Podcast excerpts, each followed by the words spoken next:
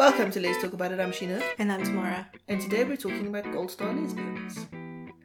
So here's the thing with Gold Star lesbians, Tamara. A Gold Star lesbian is a woman who has never slept with a man. Okay.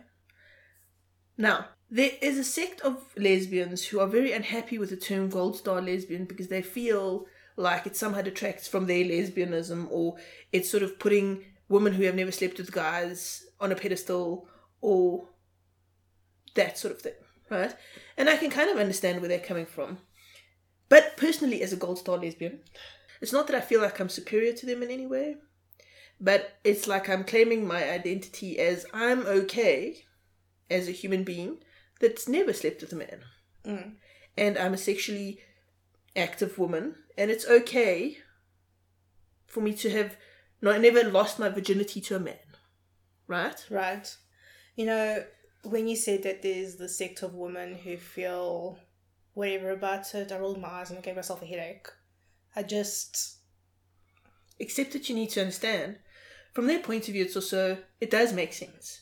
Because they don't want to feel like less of a lesbian because at some point they slept with a guy. I know, I get that, I do, but. You know, we mentioned it in another episode about this measuring contest between lesbians and who's the most lesbian that ever was a lesbian. And it's just freaking ridiculous. If you feel like you're a lesbian in this moment right now, awesome. That's all that matters. It doesn't matter if once upon a time you were straight or bi or whatever. If you're a lesbian right now and that's what makes you happy, cool. So why do you think it's important to use the term gold star for some and it's so limiting for others?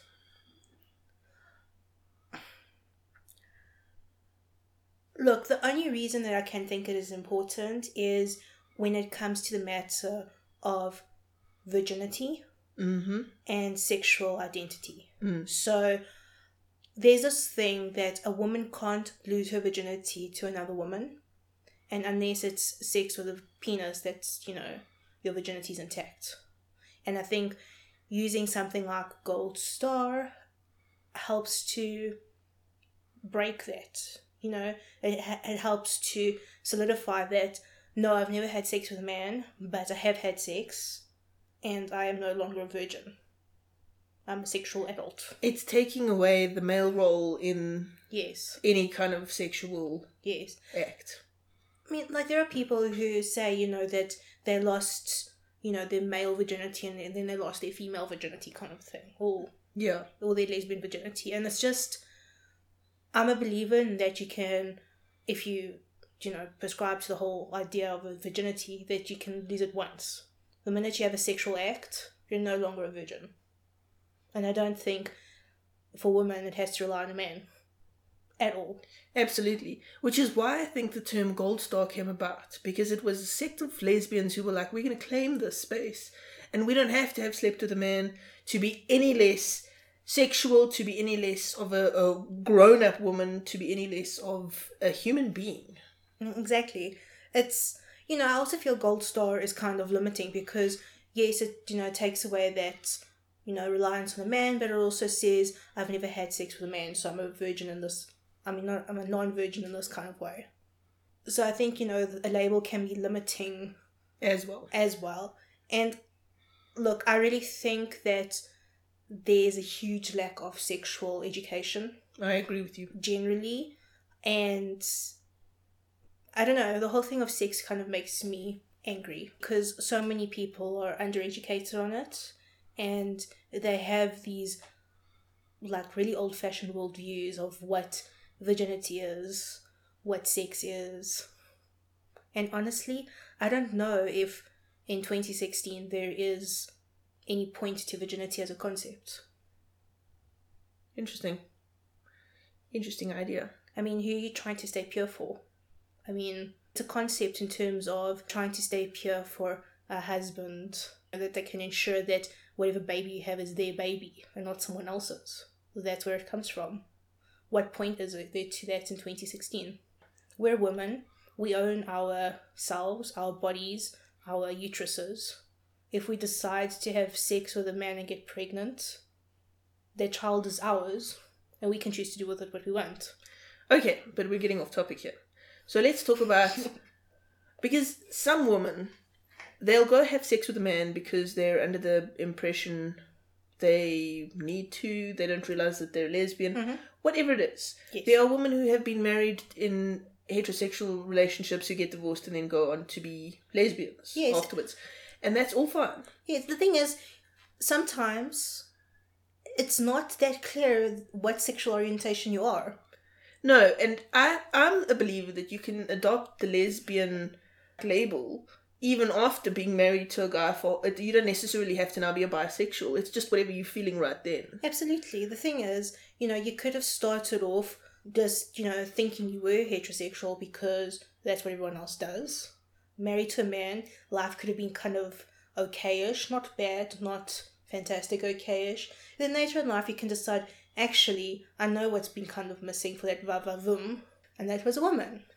And then you can consider yourself a lesbian. But if you're still into both men and into women, then you're bisexual. You know, honestly, I feel it's even more complicated than that. You could have been in love with the man. Whatever happened, happened, and now you can be in love with a woman, and now you feel entirely only attracted to this woman, and you can still call yourself a lesbian. I am in no way judging anybody who's labeling themselves whatever they want to label themselves. But I do believe that these women who are so anti Gold Star and can we get rid of Gold Star need to kind of just sit back and realize it doesn't make them any less lesbian. No. I think it's probably like the same sect of women who are also trying to, you know, put everyone into a little box of, you know, you're this kind of lesbian, I'm that kind of lesbian, or you're not a lesbian because you don't tick all these boxes. Yeah. And this is why I think labels are damaging just all around. Yes and no. I think labels are so important to help us realize that we're not the only people like that out there. It's true. But I do think that they just create all like a whole new mess of problems. Absolutely. I think labels have a place, but I think you shouldn't be so rigid in them that you behave counter to what you're actually like. Mm. And I don't think you should judge anybody based on their labels. No. So, Sheena, do we have any reader letters this week? We do.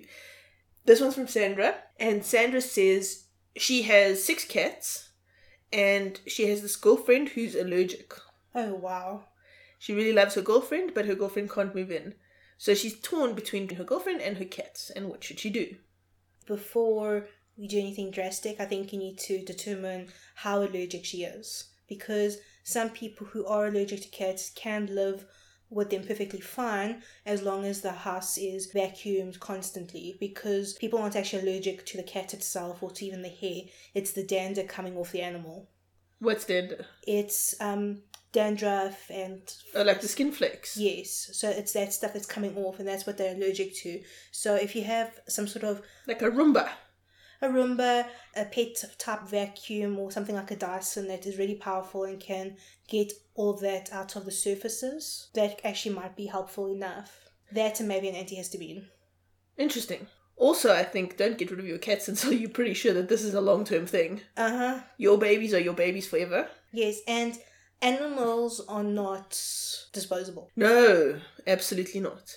And I'm not saying a girlfriend is disposable either, but I think live separately until you know that she is the one, and then possibly move into a house or something where you can have maybe an outdoor cattery or something, so that you can have the animals, and that maybe it feeds into a bedroom that's separate inside the house. That's actually not a bad idea. Because I agree with you. And the thing about cats or grown up animals is you have them and then the chances of them being adopted is very slim. Mm, and especially six cats. I mean, Yeah. like that's six separate homes, and it's tragic. I mean, think of it if they were your children, really. And they are. In many ways, you, you are responsible for taking care of them. Mm.